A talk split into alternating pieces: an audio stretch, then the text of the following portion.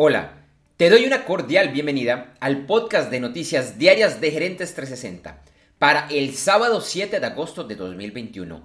Hoy con el resumen de los principales titulares de las noticias que sucedieron en la semana del 2 al 6 de agosto y lo que será noticia este fin de semana.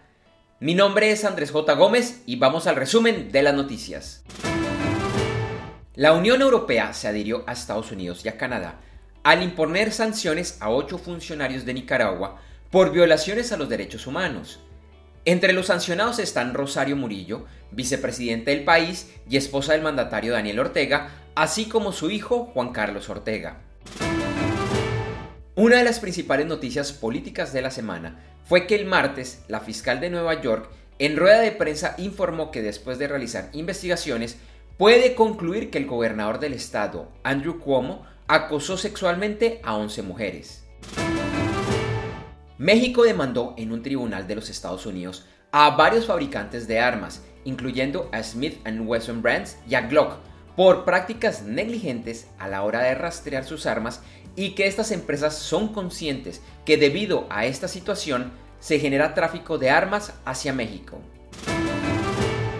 PepsiCo venderá Tropicana y otras de sus marcas a Pie Partners, aunque quedará con una participación no controladora del negocio. Con esto, la empresa planea centrarse en productos más saludables y que se centran en ayudar a las personas y el planeta. Facebook restringió el acceso a la red social a un grupo de académicos de la Universidad de Nueva York que habían estado investigando la publicidad política en este espacio. Facebook dice que sus actividades generaron desinformación y que esto va en contra de sus términos de servicio.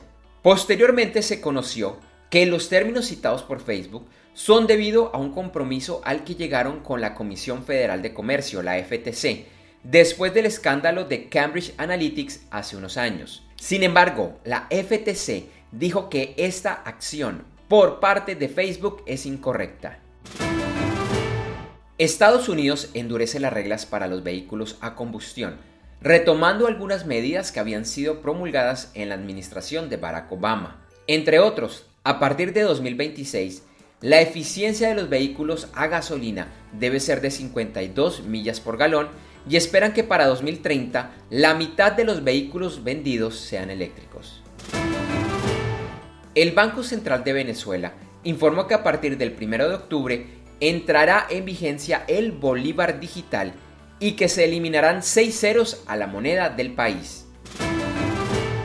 La Unión Europea advirtió que es muy temprano para aplicar una tercera dosis de las vacunas contra el COVID-19, ya que no existen suficientes datos y estudios sobre este tema.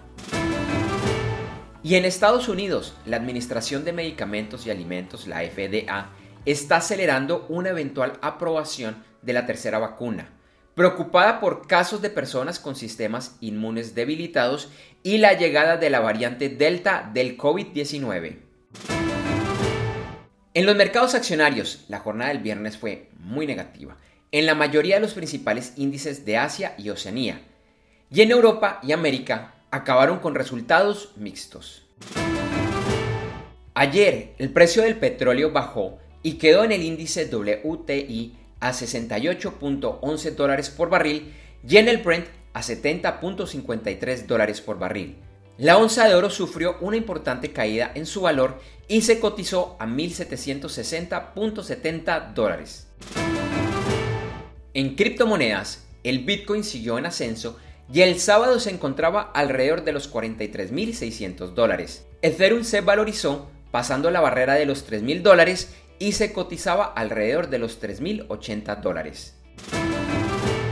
Cerramos con las principales noticias de los deportes. En los Juegos Olímpicos, el equipo de baloncesto de los Estados Unidos, el Dream Team, tomó revancha de la derrota sufrida al inicio de los Juegos frente a Francia.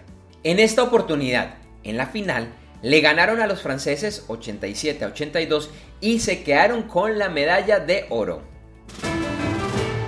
Hoy es la final masculina en fútbol, entre Brasil y España.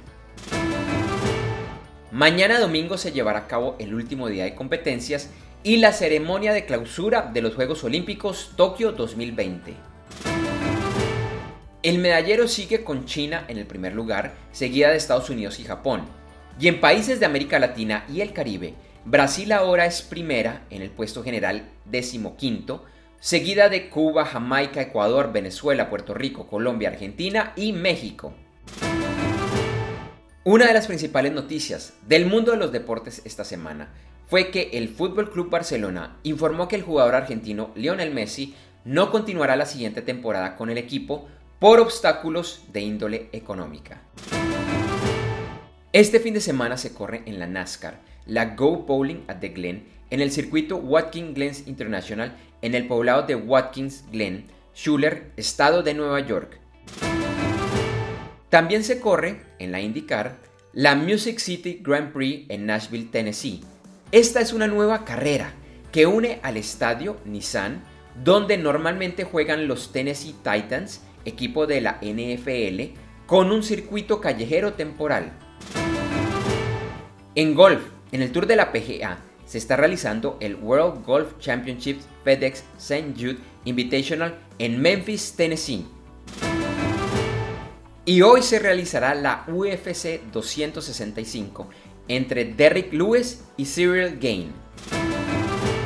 Gracias por escuchar este episodio de Noticias Diarias de Gerentes 360 y te invitamos a que te suscribas en tu directorio favorito de podcast buscándonos como Gerentes 360. También encontrarás este y todos los episodios de Noticias Diarias de Gerentes 360 en nuestra página web www.gerentes360.com. Te recordamos que Noticias Diarias de Gerentes 360 se publica de lunes a viernes en horas de la madrugada de América y es un corto podcast con los titulares de las principales noticias en el mundo para empresarios, emprendedores, gerentes, CEOs y miembros de la alta y la media gerencia para empezar el día bien informado. Además, todos los lunes, martes y el lunes es festivo o feriado en Colombia, vamos en vivo con nuestro programa principal de Gerentes 360 a las 8 de la mañana, hora de Colombia, Ecuador, Panamá y Perú. Este programa es un videoblog de unos 35 a 45 minutos de duración, donde además de las noticias contamos con entrevistas, invitados, análisis y mucho más. Lo puedes seguir en vivo ingresando a www.gerentes360.com